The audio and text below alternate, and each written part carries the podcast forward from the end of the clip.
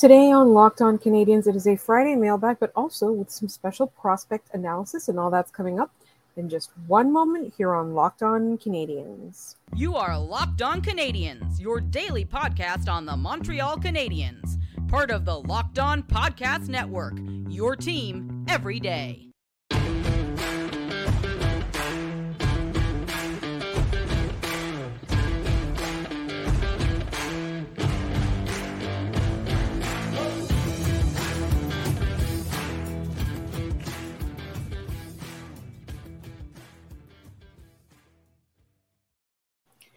Hi there, everyone, and welcome to episode 909. We thank you for making us your first listen of the day every day. This episode is brought to you by FanDuel Sportsbook, the official sportsbook of Locked On. Make every moment more. Right now, new customers can bet $5 and get $200 in bonus bets guaranteed. Visit fanduel.com slash locked on to get started. My name is Laura Saba, also known as the Active Stick, and I'm not joined today by my wonderful co host Scott Matla.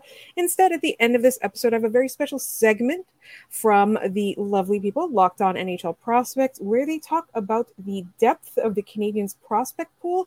There's some analysis in there, there's, you know, your favorite hits. There's a little bit of chat about Reinbacher. There's chat, obviously, about Logan Mailloux. There's a lot of questions about him, so like they talked about him, um, and that's coming up at the end of this show. But first, we have our Friday mailbag. Uh, and I am going to preface this by saying we did not get to every question, but that's okay because one of the questions we're turning into a full episode next week. Um, and finally, uh, to our very loyal and patient listener, Danny, I'm not going to answer your question in today's mailbag because you are getting a live bonus episode of your own, completely dedicated to Montreal and your questions. Um, and I'm going to shoot you an email after we're done recording this episode uh, in order to set up a time so that all our listeners can join in and so that you can be there to ask questions and follow up questions. And I have some special guests from Montreal join us and you're going to get like literally your entire an entire episode a bonus episode dedicated to you. So everybody uh you know look out for that. We'll announce it on the show at some point soon. Uh also we have another bonus episode for charity reasons that's coming up with my friend Megan Fowler, um, and that's going to be really fun. But enough about previewing all this stuff. Let's get right into the mailbag. I did want to say uh, to listener Claude, uh, thank you so much for your well wishes. Uh, if you've been listening all week, or if you've been listening since last week, or you noticed that last week's mailbag wasn't there, I've not been feeling well. Um, and Claude sent a wonderful message, and I just want to send uh, like just thank everybody that's been like you know sending well wishes my way. I'm on the mend. I'm almost out of the woods. Um, but uh, i as you can tell if you are watching the show i do not look completely out of the woods but hopefully by the time we record on monday or on sunday for monday i will be fully fully recovered. Anyway this is a question from listener claude and i think it's a great question. Hi guys Recently, I've noticed a lot of prognosticators putting an end date on the Habs rebuild as though there's a finite date. I think building rather than rebuild would be a more accurate term for what Gorton et al. are up to. That being said, as part of their plan to be a perennial cup contender, when do you think they should use their draft capital and prospect pool to acquire an elite player or two? Is next year too soon? So I'm going to sort of split that up into two questions. The first question is, you know, should it be a build or a rebuild? I think in today's NHL, it's kind of built for teams to just do rebuilds. But if you're a smart GM and you have ownership that will support this and you have a fan base that will support this, you do a rebuild, yes, a one rebuild. Uh, but then you become a perennial contender for many, many years by knowing what assets you're able to give up at various points in time because you know some of these players are going to eventually become too expensive for you to keep. And knowing how to find diamonds in the rough because as you go on and become a perennial contender you're going to obviously be drafting later. So either you're going to be able to trade away for other teams high draft picks or you're going to have to be really smart with your whatever 29th pick or 31st whatever it is it's going to be um, you know it's twofold but the idea would be that your core is continually good and they have longevity, like the way that you grow them, the contracts that they agree to, and all of that. So they'll be around for a long time. And then the pieces that you add, you'll be smart about. So I think you do one rebuild and hope it t- turns into a build. Um, and the, I hate to say it because I hate them with a passion, but the Pittsburgh Penguins are a great example of this. They did tank, uh, admittedly, uh, they got some phenomenal, gener- not just generational players, you know, just like some of the best players ever to play the game. And then, you know, you're looking at it now, and they recently missed the playoffs for the first time in, I don't know, eons, right? Because every single time they would have a player, and it would be like, who the F is that guy? And he's playing on a line with Sidney Crosby, and all of a sudden having like a 40 goal season or whatever, maybe not a 40 goal season but you know like they they won the cup and then they came back and they did like a repeated Stanley Cup wins. And I think it's so so important to build a team like that where your core wants to stay. Your it's your core's elite. That's really important. It's durable. It's really important. They want to stay, um, and you work on your cap, and you know what to trade and when. And, and you know, I do think a lot of luck plays into it, but you definitely have to do it in such a way because there's no point in going to the, you know, Canadiens went to the Stanley Cup final, didn't win, and then have had a couple of miserable season seasons in a row. And the only thing keeping us fans going is the fact that there's a new management that's trying to build a contender now. So, you know, I think I think you need to be able like you're going to lose your fans, you're going to lose support, you're going to end up that's going to end up costing you financially. You're not going to be able to make those decisions that you're going to need to make to bring in big players. But to answer your actual question, like the question at the end, which was when do you think the Canadiens, uh, when do you think they should use their draft capital and prospect pool to acquire an elite player or two is next year too soon? Yes, I believe next year is too soon uh, because I think the build or rebuild or whatever you want to call it is longer than just two years. I think you want this upcoming season to see progress in the players, but it's going to be a little soon for them to know exactly what they have in the players that this management group has drafted, right? So you have to think about 2022 onwards. I think there's going to, you know, a lot of them aren't even going to be ready to play in the AHL or NHL this year. So we're not going to be able to see what they have.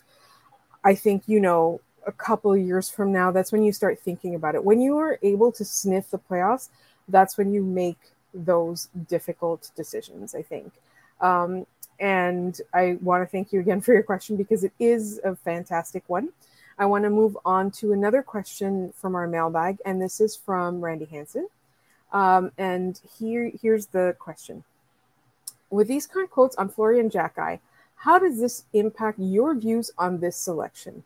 Montreal Canadiens prospect Florian Xhekaj has an offensive explosion this year. His Arber's younger brother landed at the Brantford Bulldogs, formerly Hamilton, camp, visibly, visibly bigger, hovering perilously close to six foot four, and more confident than ever in possession of the puck. He has con- gained considerably in mass and physical strength you're going to see a much better offensive output from him this season. I'd like to give you a comparison with an NHL player, but I've seen so much growth in him that I refrain from putting limits on his potential, said Bulldogs head coach Jay McKee. So I'm not sure where the quote is from because Randy didn't mention in his email, but I'm obviously I'm assuming it's from a season preview uh, of the Brantford Bulldogs, uh, or it's from. Uh, I actually googled this and I now because I know I was preparing for last week's Friday mailbag. I Googled this and I do not remember where I found that it was from. I'm so sorry. I will mention it on the next podcast and I'll put it in the um, in the notes for this show. Uh, so the question for me is how does this impact your views on this selection? I think a couple of things. Obviously, we saw a little bit in the video, uh, the draft video that we talked about in our previous episode, and also this quote. Um, I think the thing about Florian Xhekaj is that I never had a problem with picking him it's how high they picked him, right? Like this is supposed to be like the Florian Xhekaj. If he turns out to be what the Canadiens think he he is going to turn out to be, he's supposed to be a steal. And for me, his draft positioning didn't really reflect that, and it still does not reflect that, right? Like there's a long way to go. Like I'm excited if he does achieve that potential that the Canadiens think he has, and that he is as unique as people say, and he's you know a diamond in the rough or whatever it is. I'm happy. I just don't know necessarily that the Canadiens should have drafted him as high as they did. I think that there were other players on the board that were a little bit more sure to be NHLers. Uh, that's how I'm going to say, that's how I'm going to phrase it. Um, and so, you know, again, like I like him as a player. I like the story. I love his brother. We all do. I just think the draft pick that was used on him was too high. That's all. And so far, that's not going to change my mind. I think seeing him play and seeing his actual potential, that's when I'll change my mind. But I really love the question. Uh, and we've got so much more mailbag coming up in just one moment. And don't forget, there's prospect talk later in this episode. Uh, but in the meantime, I still have a couple more, and one of them is about Joel Armia. And that's coming up in just one moment. But first, this episode is brought to you by FanDuel Sportsbook. Football season is about to kick off, and FanDuel is giving you the chance to win all season long. Because right now, when you bet on a Super Bowl winner, you can get bonus bets every time they win in the regular season. Just pick any team to win the Super Bowl and you'll get bonus bets for every victory. You can use your bonus bets on spreads, player props, over-unders, and more. So visit fanduel.com slash locked on and start earning bonus bets with America's number one sportsbook. That's fanduel.com slash locked on.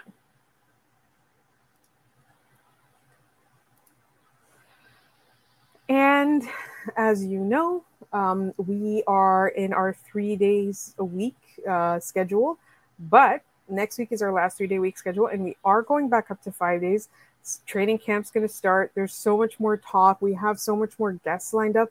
We have a couple more bonus episodes coming before puck drops on the regular season. So please stay tuned and do not forget to subscribe to this podcast wherever you get your podcasts. In the meantime, we got a couple of questions. Actually, we got them on the application formerly known as Twitter. And this is our friend uh, Peter in Geneva, who's asked us before. Hi, Peter. Uh, hope you're doing well. Who's asked us mailbag questions before. Um, but uh, he had two questions for us. Question one If any current Canadiens roster player would have been stranded at Burning Man this year, then who would it be? So it has to be a current Canadiens roster player, so it can't be a prospect. It can't be somebody who's recently traded away because I, I think either, you know, Pitlick or uh, Edmundson might have been uh, in that cohort. I want to say like a low key, somebody that you wouldn't necessarily expect. I, you know, maybe this is out of left field goalies seem like Burning Man guys. So Jake Allen, even though we know he likes to like go and fish in, in, in the Maritimes and things like that, I feel like maybe he would have gone to Burning Man. Like goalies, I think goalies seem like Burning Man type people. Again, I've never been. They just seem like that type of person. So I'm going to leave it at maybe the three goalies, or they took Cayden Primeau with them. Maybe the three NHL goalies and Cayden Primeau got in like a Jeep or whatever they do, like an SUV, and went to Burning Man and got stranded in the rains. Like that's the kind of player I think uh, would end up getting stuck at Burning Man. And for those of you who didn't up who weren't up on the news, the Burning Man festival got um, flooded. I guess there was like torrential rains. It was like a freak weather thing, um, and they had an ordeal getting out of there and coming back home.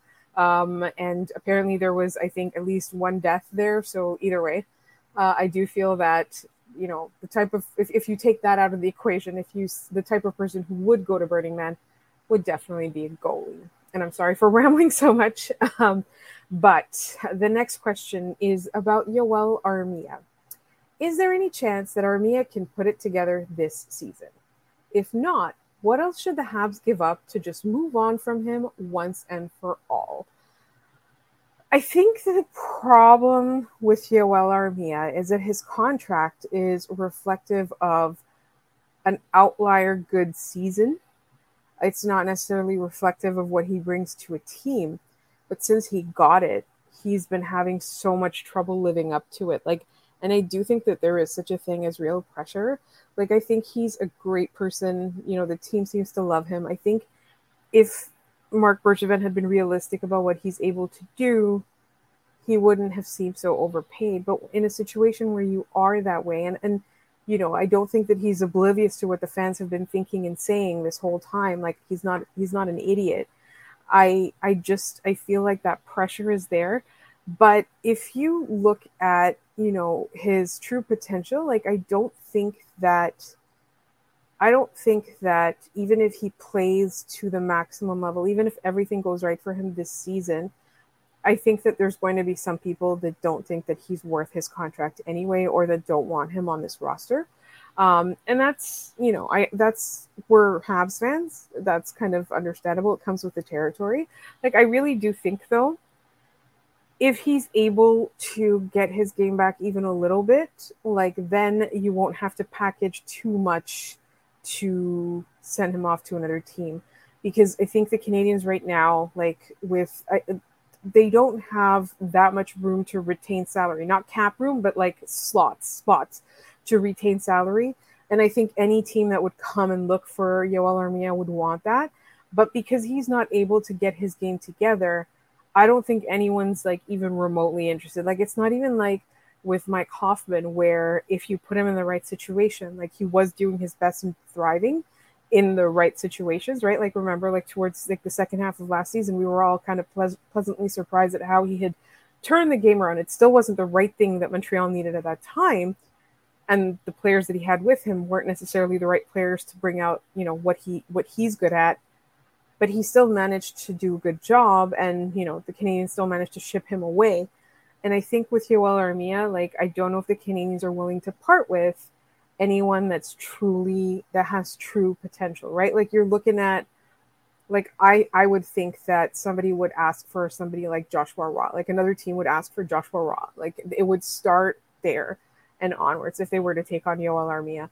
So I don't know that the Canadiens are going to be willing to have that conversation either in the t- salary retention or the player that you would have to give up. Just simply because right now Joel Armia's contract just looks like an albatross contract. And he just needs, if he can figure it out and he can bring his game back to where it was three years ago, you know, or even four years, you know, like there were there were some nights in, in those lean years where like he was the only guy scoring, right?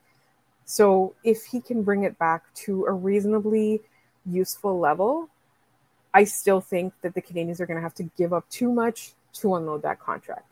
It's a little bit of rambling there and I do apologize. So I'm going to go back to, and thank you, Peter, uh, for your questions. I am going to go back to Randy's que- uh, mailbag uh, question because he also talked about, he had a different question. He said, I just picked up a biography of Larry Robinson that I am itching to read. What book did you pick up this summer that you are excited to read? So I didn't pick this up, my sister did.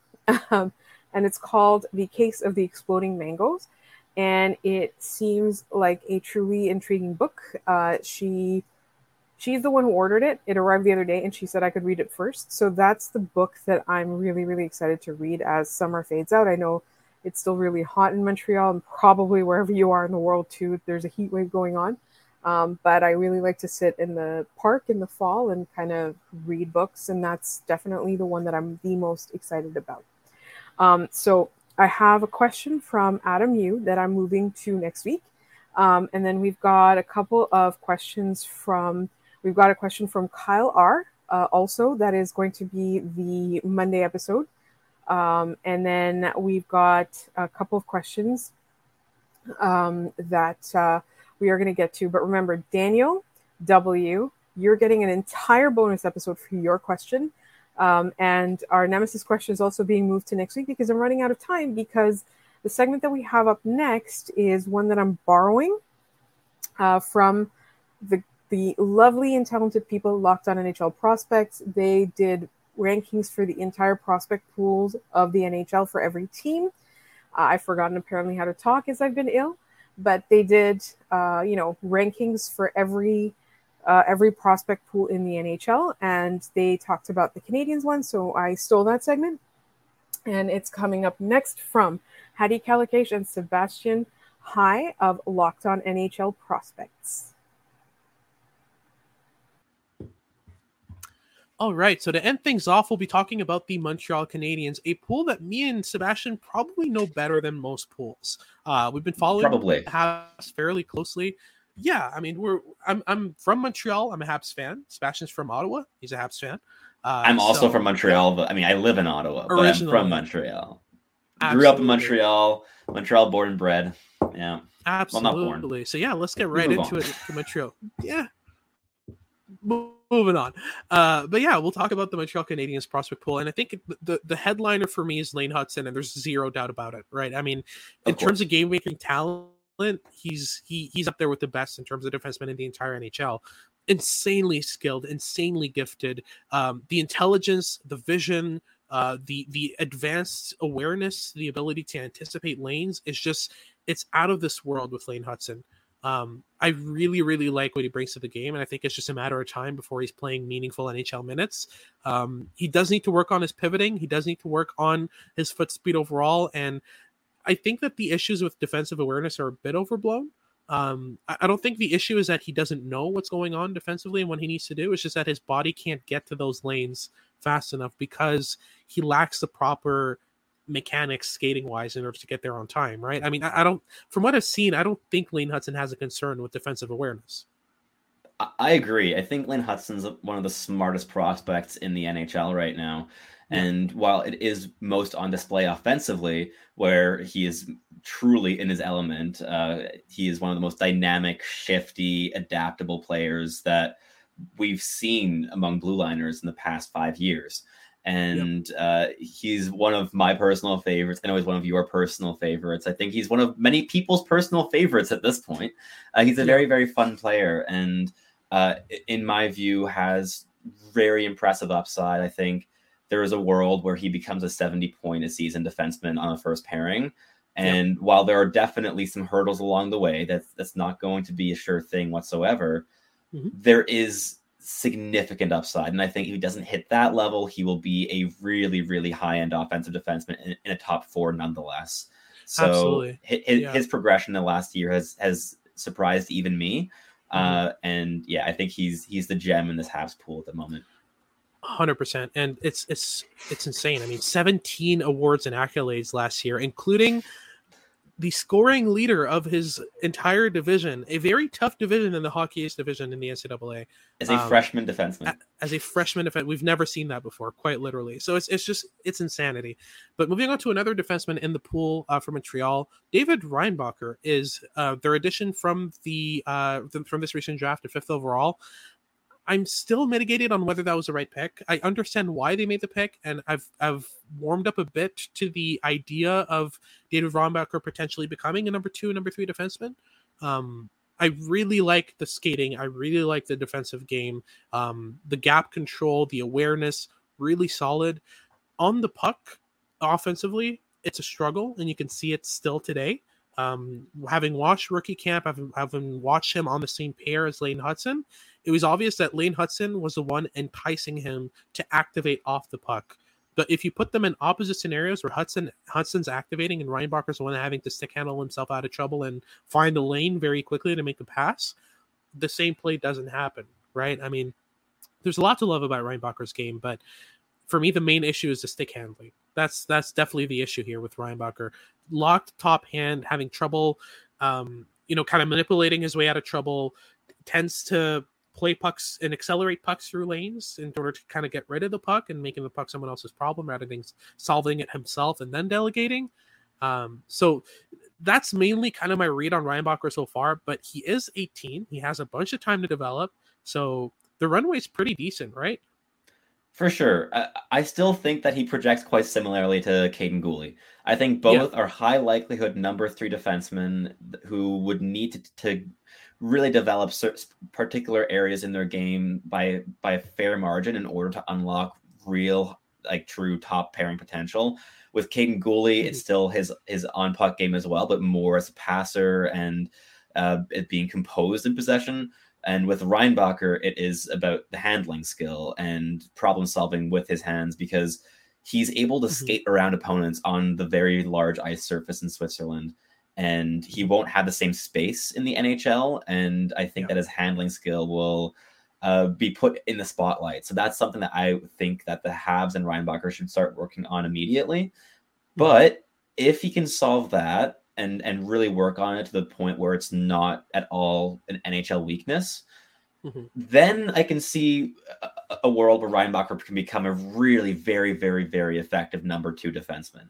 As of right Absolutely. now, I'm still more comfortable with a number three project, projection, but uh, he he's a very good player, and the draft is over. I think whether or not it was the right pick is is kind of in the rearview mirror at this point. But he's yep. an excellent prospect, and the Habs are lucky to have him in their system. For sure. Um, for me, after that, there's a steep drop off now that Juraj Slafkovsky is considered a graduate. Um, you know, we, we, talk about some of the guys they have in here.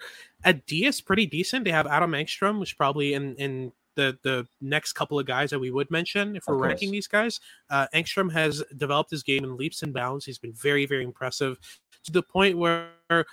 As we mentioned on a an earlier crossover episode with Laura from uh, Locked On Canadiens, he i mean an opposing coach literally said to the to, to, to, the press to the press that he had no solution to adam engstrom that he was having to adapt his systems and was having trouble doing it against a rookie shl defenseman it's just absurdity um so just seeing him improve his game in terms of the dare that he shows because in his draft year he was playing behind Kalle Adelius who was the more offensive element on that pair and Engstrom was put in a situation where he had to be reserved. He had to to hold back um, and and show a bit more um, kind of prudence uh, in his game overall. But he was just unleashed with Rögle in the SHL. Um, he's been playing extremely high octane and and extremely, you know, daring hockey in terms of what he brings to the game, and that's been really impressive to watch. Um, outside of Adam Engstrom, we've also got Logan Mailloux who we do need to mention. Um, Mailloux has one of the strongest shots outside of the NHL. Uh, in my opinion, he's he's up there with the the hardest shots I've seen in a very long time. Um, and he has improved his offensive decision making a tiny bit. He's become a bit more comfortable delegating, finding new pockets of space to work with in the offensive zone, that kind of thing. But the main issue with me has always been the dis- defensive decision making, and I, I, don't think that's gone anywhere in terms of progression recently. He's still the same kind of uh, wait wait and see kind of defenseman either that or he's just jumping into uh, into hits and just leaving his defense partner completely out to dry so it's just the decision making needs to come a long way with Mailloux. I don't know if you've seen anything more recently because you have been our OHL scout for Dobber, and I have watched him, but not as much as last year. So I don't know if you've seen any progression on that side at all. I mean, I, I watched a fair bit of London last year, so I, I watched yeah. him in passing more than I watched him specifically. Mm-hmm. But whenever I was watching guys like Oliver Bonk, and more recently when I've gone and watched Sam Dickinson, mm-hmm. I have seen quite a bit of Mailloux, and I, I think you hit the nail on the head. I think the offensive tools are really intriguing. There's a very, very hard shot. His handling skill is quite clearly above average for mm-hmm. skaters in general, let alone defensemen. But there's a steep drop off in beyond that. I think he's a decent passer when he sees lanes, but he's not a playmaker in terms of creating lanes and finding the hidden ones uh, yeah. or, or outweighting or delaying with the puck. He he does what he sees he can do, and he does it, mm-hmm. and mm-hmm. that that makes his offensive game a little bit more simplistic than it would need to be in my mind in order to make a top four offensive defenseman projection quite likely. Yeah. Whereas mm-hmm. without mm-hmm. that, and I, I haven't seen that progress in the last couple seasons. I think he tops out as a bottom pairing offensive guy who could be a trigger man in the second power play uh, and can does have good enough hands to when he has space to work with, he can exploit it, which is I think why the power play is always where he shines in the OHL, and I think the same will be true in pro hockey. Yeah, it makes sense. And I mean, there's just a massive glut of depth uh, in the Montreal pool, and that's what puts them this high in our in our uh, rankings. It's just just to rattle off some names because we'll run out of time at this point. I mean, Sean Farrell, Oliver Kapanen, o- o- Owen Beck, Riley Kidney, Joshua Roy, Filip Mesar, um, Blake Biondi can even be in that conversation. Um, Vincenz you know, Rohr, one of my favorites. Vincenz Rohr is, is one of my favorites as well. He's just so fun to watch with the intensity that he brings to the game. It's, it's and your absolute so favorite too. Is that DC Mino, your boy? Absolutely. I I, I want to talk about him so bad, but we'll be here all day. Um, just to sum him up, he's a tree stump with the energy of a honey badger and a very good and surprisingly good playmaking.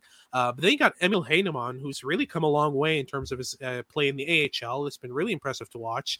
Um, Scored a lot of goals. We're not even done, honestly.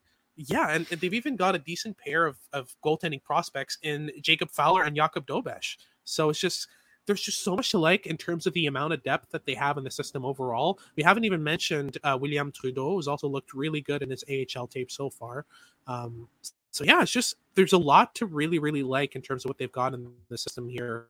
Um, and, and what Montreal's got going on. I'm still looking to see when they add that true top line piece because they don't seem to have it in the NHL outside of Cole Caufield um, and and maybe Nick Suzuki uh, and they don't necessarily have it in the pool either. So it's just it's necessary if you want to be a contender to have a true bona fide franchise defining first line player, right? Like I mean, of course, when's the last time a team's won a cup without one? So that's still in, in progress, and I think a lot of Habs fans are impatient to see when that happens. Um, but next year's draft, if it is another tank year for Montreal, could be an opportunity for that. Uh, with the likes of Ivan Demidov and Macklin Celebrini uh, and a lot more going on there. So we'll see where that goes. But that wraps things up for today's episode of Locked On NHL Prospects. Thank you very much for tuning in. Thank you to the wonderful Hadi Kalakeche and Sebastian High for all of that analysis. If we haven't done your mailbag question this week, it is coming up next week. There's a lot of fun stuff still there that I want to discuss that you guys sent, and I do really appreciate all the questions that you're sending. I will probably be solo or have a special guest for next week's Friday mailbag. So please keep the questions coming. Uh, and in the meantime, you can always follow us uh, on Twitter or whatever it was at LO underscore Canadiens. Make sure you're subscribed to our YouTube channel. Uh, and also, you can find us wherever you get your podcast. Please subscribe, like, a review so people can find us. Uh, thank you so much for listening. And we will talk to you next week.